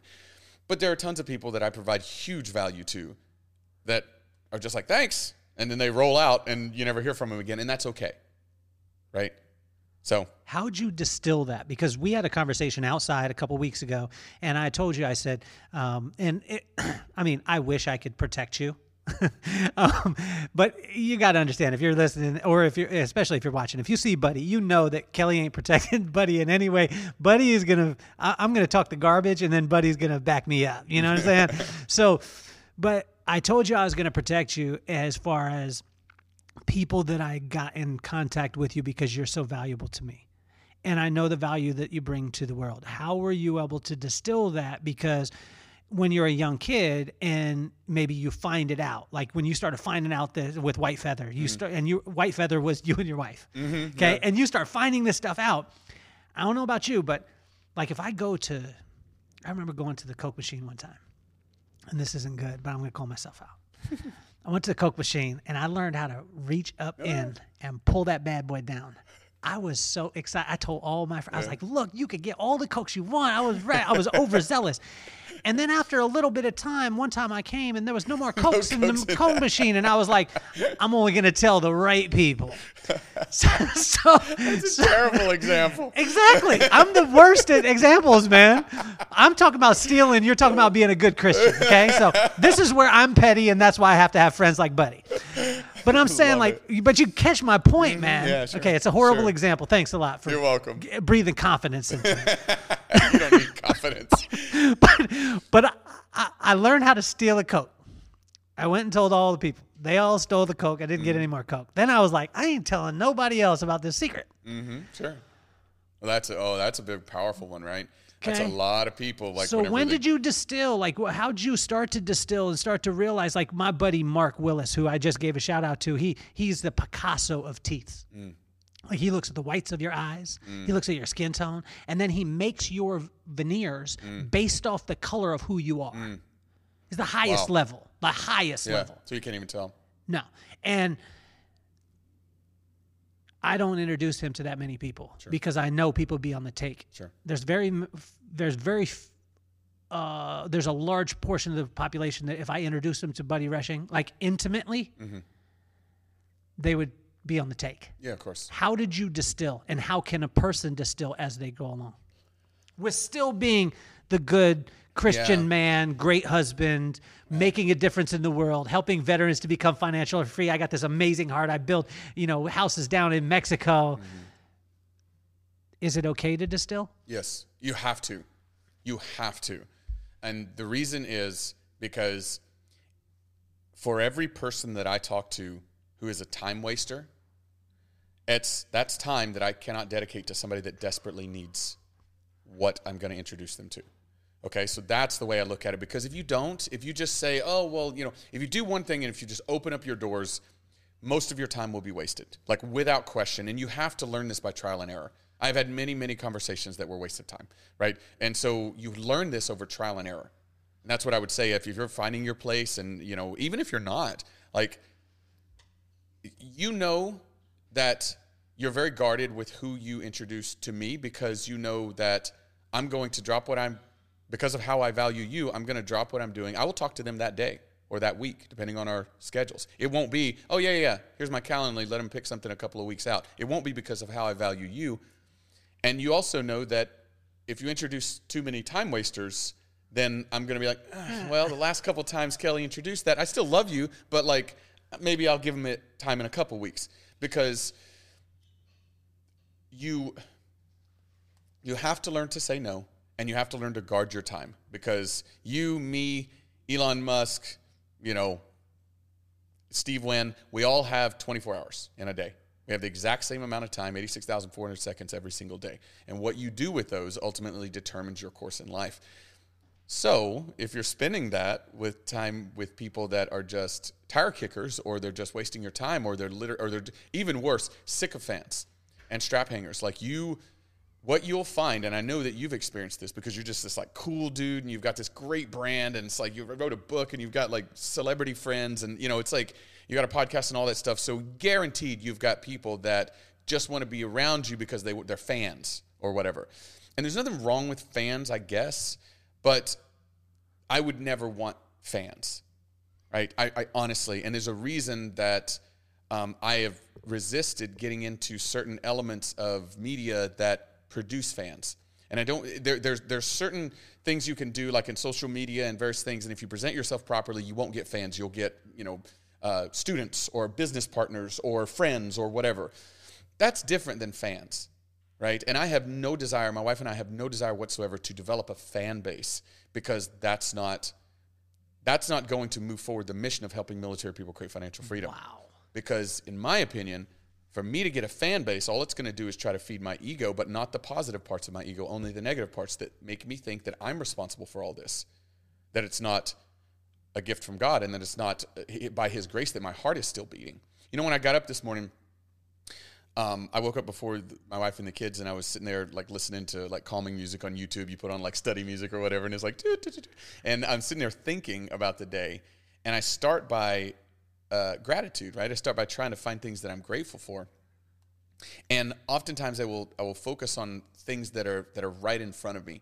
And this morning I was thinking about my hands, and I was like, I'm grateful for my hands, because if I am to imagine that I got in a car wreck and I got smashed up in the car wreck and my hands got mangled and they had to amputate and I didn't have two hands, I would not be able to feel my wife. I would not be able to type on a keyboard. I would not be able to drive my car in the same way. I would not be able to, wipe my daughter's tears. I would not be able to do so many things if I didn't have hands. Wow. And so today, I'm incredibly grateful for my hands, right? That was one of the things I was grateful for. So to, the point of, how do you divide your time, and how do you figure out, where you want to spend your time? to me, I'm incredibly grateful to have these days and this opportunity. And there was several times in Afghanistan, one time in particular when we were under a rocket attack and a PKM attack, which is a heavy machine gun or medium machine gun, and they were firing down into this kalat, this essentially it's like this mud wall that surrounds these little buildings, right? And that was where we were, our outpost. And so they were firing down into the 107, rockets were blowing up everywhere. And I ran out of this little tiny shanty building, and the MRAP was up here with the 50 cal. And that's normally where I would go, right? Because I have a radio up there. I've got a 50 cal. I can fire back at the mountain. I'm in armor, and I'm on the radio calling in artillery. But instead, I decide to go right and to go straight to the wall, where it's just me and my M4, and I've got a portable radio, but no armor around me, no 50 cal, no anything. It would have made more sense to go that way, right? But instead, I turned right, and as I'm running, I feel that I hear this loud bang, and I feel this concussion on my back, and I don't pay much attention to it because there's tons of crazy stuff going on. But I get to the wall, I start firing, I call in B-Space, fire TRP. We had mustard and mayonnaise was the name of our target reference point, so it was right up where we were seeing the flashes. So fire TRP, mustard, mayonnaise, you know, firefight over. You're like, whoa, wow, that was crazy. And you feel like amazing to be alive. And you're just like grateful to be alive. And I walk back and I see the hole in the kalat where I ran out. And right next to it, and I've got a picture of this, I'll show you sometime, is this massive hole where the 107 exploded. And if I had turned left, that rocket would have hit me. And I should have turned left because that's where the vehicle was. That's where the 50 cal was. That's where the more powerful radio was. But I didn't. I don't know why. I mean, I know why. Right. But I don't know why. Right. So I look at that and I think to myself, well, if that hadn't happened, if I had died there, I never would have met Kimberly, or rather I wouldn't have reconnected with her. Austin and Alana would not be alive. We wouldn't be sitting here. All of the people in White Feather who have created friends and family and lifelong goals and financial freedom and beautiful things would not have been impacted, at least in that way, by me, because I'd be dead. Wow. So when you want to look at how you spend your time, you need to understand that each day is a gift. It really is a gift. And we have no idea if this is the last conversation I'm going to have. If I leave here and I get T-boned pulling out of this and I die, this could be the last conversation we have. So with that in mind, what do you want to talk about, right? And how do you want to, who do you want to talk with? So when you decide who to spend your time with, think about it in terms of, if this is the last conversation that I have, is this person the type of person that will value what I'm saying? And most people aren't. It's a fact of life. That sounds rough, but this is what you will learn when you operate at this level of the business and of life. It's just my opinion. Buddy, is there anyone that's a veteran that White Feather couldn't transform their life? I doubt it. Look into the camera over here, because we've been looking at each other. So if you look right at the camera, you can see that. That'd be like their eyes. And I want you... Now, for anyone out there listening, Buddy doesn't beg. Buddy doesn't advertise. Buddy is not out there peddling his stuff. No. Okay? If you know, then you come get Buddy. Mm-hmm. If you want to be the best, you come get Buddy. If you don't, Buddy has never come to me and been like, Kelly, there's been like 1,000 people that didn't even choose me. I'm so sad. Can you console me? Yeah, sure. Look into the camera there and talk to the veterans about how their life can truly change by seeing things and becoming aware of a mindset that most of us have never been a part of. Yeah, I think what I will say first is there is a certain type of person that decides to serve. We are 100% volunteer military, and we have been for a generation. So there are none of you listening to this, with the exception of some of the older dudes that were in Vietnam, that were drafted. The vast majority listening to this are volunteer, which means, and by the way, even if you were drafted, you could have dodged the draft. So in a way, you did agree to it. So for everyone who decides to put themselves into a situation where they can be put in between war and their home, and they can potentially, most of us are young whenever we're there, so they can potentially lose the rest of their life. And in some cases, depending on what you believe, you may believe that that's all you have is the rest of your life. So you're willing to potentially give that up for someone else. That is a special type of person, and that is the premise and the thesis on which White Feather is founded. That those types of people, the type of people that are willing to put themselves in a situation for their fellow man and women where they could die, they're the type of people that can contribute greatly to our society. And right now, you should just ask yourself if you're living the greatest possible version of what you're capable of living. And if the answer is yes, awesome. I can't really help you, but I'd love to get to know you because I'm not, and I would love to learn from you. But if you're not living the greatest possible version of what your gifts and talents suggest that you can have, then absolutely, without question, you need to start surrounding yourself with people that pull you up. You need to start understanding the amazing possibilities that exist in America right now. It is an, let me just be specific, right? Number one, we are in the most peaceful and abundant time in human history. And if you want to read Steven Pinker's Angels of Our Better Nature, if you want to read Peter Diamandis' Abundance, read those books. If you don't have time to read a book, listen to the Exponential Wisdom podcast by Diamandis and Sullivan. It will change your life because you need to understand what actually is happening right now. It is an amazing time of abundance. It is an amazing time of peace and prosperity, regardless of what you see on the news. In fact, in direct contrast to what you see on the news, because the news is just about like selling. They're just about selling, you know, ads.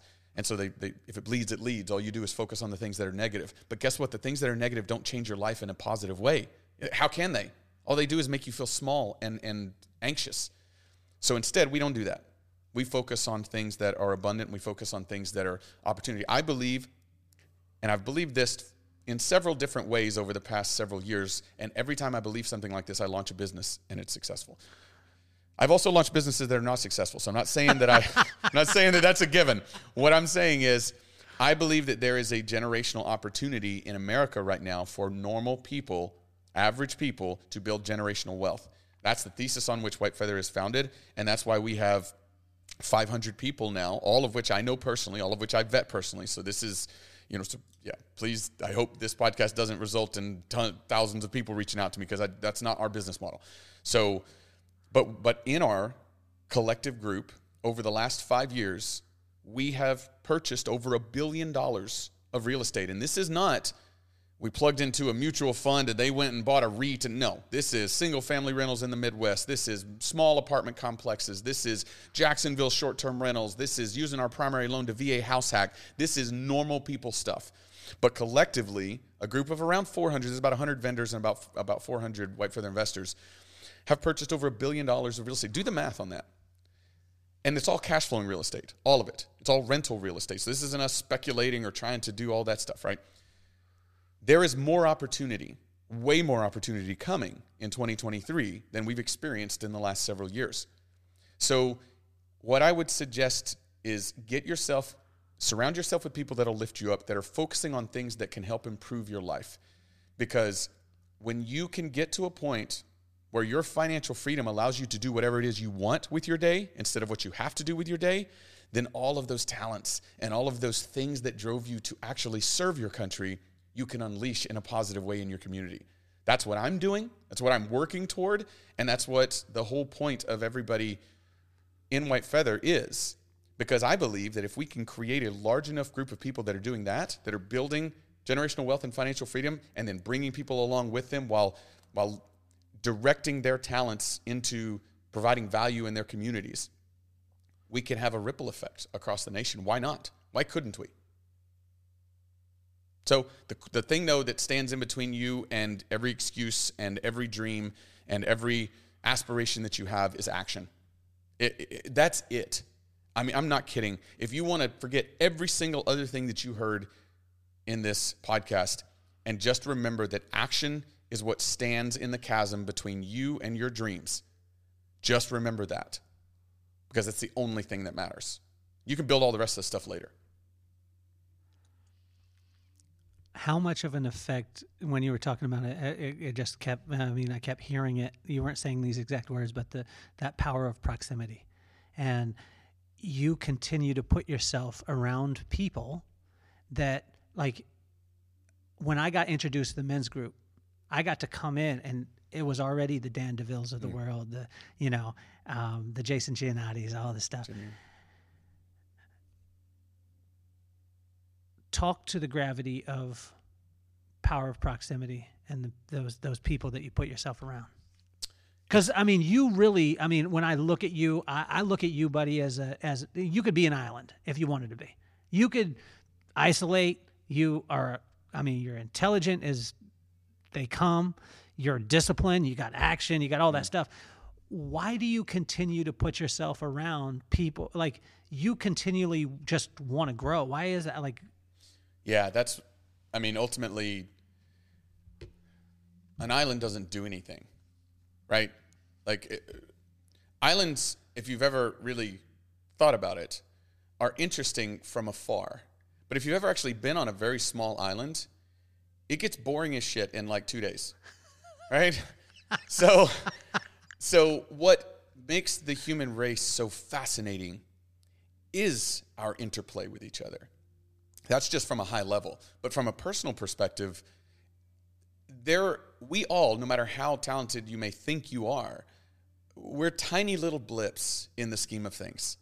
And we as a human race have not evolved to become, you know, the apex. We've not evolved to create these massive, amazing technological revolutions because of our intelligence. We haven't done it because of our strength. We're not even close to the strongest animals, right, in the kingdom. And it's not because of, you know, some sort of luck. It's because of how we work with each other. Right? You can read studies throughout history about how civilizations were able to grow. It's how we work with each other, right? That's how we're hardwired as humans, is we are more alive, we grow more, which also leads to feeling more alive, and we also accomplish more, which gives you a feeling of, you know, of value. All of those things happen more and more frequently whenever we're working with others. So that's part of it, right? But I, by my nature, am a loner. Like, by my nature, I'm a loner. I'm also an introvert. And so for me, if given the option of saying, hey, you want to go to this party, or would you rather hang out and watch this movie by yourself? Ask my wife. I will hang out and watch the movie by myself 9 times out of 10, unless she makes me. When I'm at the party, I start having fun. I have a great time. But it's just not my nature. So this is me, the introvert, the loner, saying that life is better when you... Wow. Interconnect with people. Life is better when you share it with people. And if you share it with the right people, you get inspired, you get energized. I will leave here, and I'm probably late for my next meeting, but I will leave here more energized than when I came. And this isn't business. I'm not building a business right now. I'm not making any money on this, right? And you're not making any money because I'm not paying you anything. So none of us are making money, and none of us are building businesses this way. So why is it so freaking energizing when we're here, right? Because when did we start? Yeah, it was like 2 hours ago, right? An hour and 42 minutes ago. Yeah, so we said we'd do a 45-minute thing. So hour and 45 minutes, but, and you know, I do have to wrap up because yeah. But it's, you know, time flies, and that's what flow is, right? Yeah. That's what slipping into flow is. Flow is so much more easily triggered with other people. There's something called group flow, right? And flow is that time when, like, time just fades away, and you're just in the moment, and you feel amazing, and things feel like right now. I can tell that I've been articulate. I did not rehearse a single bit of this, but do you know why? And we all have the ability to be articulate, but sometimes we fumble. Sometimes we sound like idiots, right? All of us do. But when you're in flow, things happen, and it's only because I love you, and because I'm engaged with this conversation, because I respect you, and because I'm feeding off of your energy. If I were in here trying to just say all the things that I just said, but only by myself on like a script, I would sound canned, I would sound fumbled, I would get bored. You know what I'm saying? So, yeah, surrounding yourself with the right people, and you also want people who push you. And by the way, the very best deals that I've ever done in real estate by far were brought to me by people in my network. They were not deals I found on my own. Wow. So for what that's worth, if you want to make money faster, have a big network, and have a network that's the right type of people. So there was something, and this was just a quick one because I know we got to wrap up, but you did something that your wife framed that seemed to change some stuff recently. That you did for her. It was just a simple thing. It didn't cost any money. You didn't go and buy a car or a house. What was that? So you told us to write our wives a letter. And it doesn't have to be poetic. In fact, it probably shouldn't. You don't try too hard. Just tell them what you're feeling about them. And most often, people like me who are not words of affirmation people. I don't like, I'm somebody who's not terribly comfortable with praise, which is another reason I don't want fans. And I'm also not terribly good at giving praise. Interestingly enough, to my wife, I do to other men that I respect, but it's not really praise. I'm not praising you. I'm commenting on something that I find valuable in you. Like specific, yeah. Yeah, so it's not praise. It's not like I'm not, and I will never be anyone's fan either, except maybe Matt Damon, because he's a great actor. but I, you know, and I also got Austin Eckler signed jersey yesterday. Okay, all right. So maybe Austin Eckler and Matt Damon. But other than them, I'm not a fanboy. It's just, okay. I will respect people, and I will, on that. But so anyway, it's not in my nature to say those kinds of things. But you told me to do it anyway. You said, who cares if it's in your nature? Just do it. So I wrote her a very simple letter, and I wrote it. I hand wrote it, and I gave it to her. And it was very simple, but it was essentially saying, you are the reason that I work so hard. You are the way that you have created this family with me, and the love that just streams out of our household. When I come in, I work from home, but out in a shed. And then when I come in the house just to get water or whatever, it's always love. There's always happiness and laughter and love. And I'm not doing anything to create that at that moment. It's her. And I was like, when I come in, I see what I'm doing all this for, right? And you are the centerpiece of that. And she's somebody who was told she couldn't have children. And she's also somebody who has always struggled with the idea of if she would even be a good mother. And I'll just give you the bottom line, like the newsflash. She is an incredible mother. And I told her that in the letter. And then I waited till she was in the other room, and I kind of slipped it in her purse. And she found it later that night when she was leaving for, she was having a girls' small group. And she was leaving later that night. And, it blew her away. It was very simple, but it blew her away. Number one, because it's not in my nature to do that. And two, I think because it showed her that she is doing a great job. And for whatever reason, moms, give yourself a break. I'm sure there's some terrible moms out there, but most of you are pretty freaking good. And you're so hard on yourself. Holy cow, you've never seen somebody that's more self-critical than a mom. Yeah. And it's like, bro, you're killing it. In a job that I could never do. I'm not hardwired for that. I could never be a stay-at-home dad. It's just not me. And the guys that are, I'm like, whoa, man, you guys are impressive, because I'm just not wired that way, But and I don't think she is either. Here's the crazy part, because she helped me build businesses, right? And she, she loves that. She was the speaker moderator for one of the largest creative real estate investor associations in Southern California, right? And she was, they did newspaper articles about her, and she helped me flip houses and do all this other stuff. And now she's momming full time, and she's killing it. And, I think that letter hopefully helped her see a little bit of that, but she definitely cried. It was a good sign. So, buddy, I started the podcast because of my kids, Maddox and McKenna. I believe you've got a chance to meet them.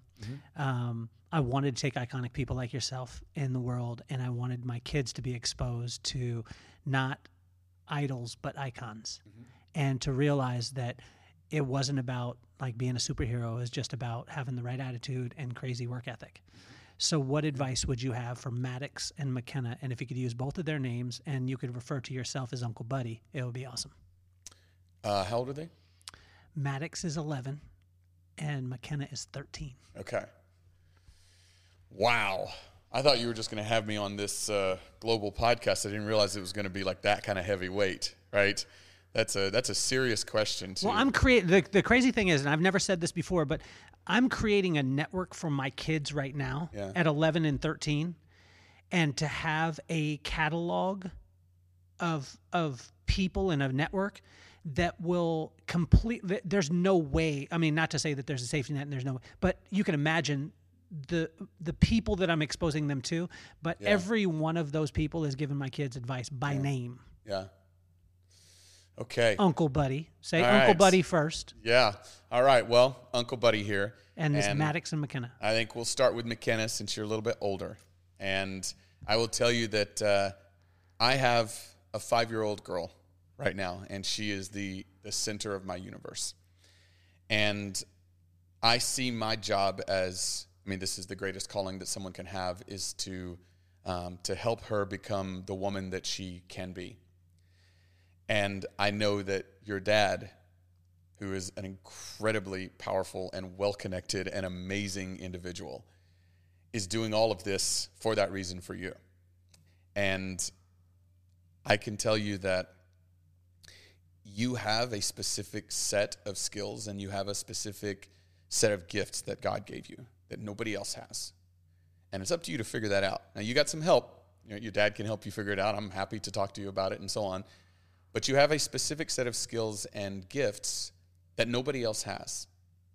And I believe that it's up to you and up to all of us to help you develop those and grow into the powerful world changer that you can be. And even if that world changing aspect is just spreading love in your small corner of it, that is what ultimately life is about. And you're surrounded by people who can help. So don't get overwhelmed. None of us know what we're doing, but we can all hack away at it. And I'm a big Rocky fan, like I told you. So even if you don't know who Rocky is, because he was way back in the day, you should watch the movie with your dad. And there's a part in it where he says, just keep punching, Apollo. And what that means essentially is you don't have to have all the answers. You don't have to worry about getting knocked down. You don't have to worry about failing. You don't have to worry about shame and embarrassment, and all those things will come. But they're just a part of life. Who cares? Just keep punching. And for Maddox, what I will tell you is you have inherited about the coolest dad that anybody could have. I will tell you this, just in general. It's the coolest person that I know, and I know a lot of people. And one of the things that makes him the greatest is that it's not about him. It's about the people that he loves. And he created this whole thing for you guys.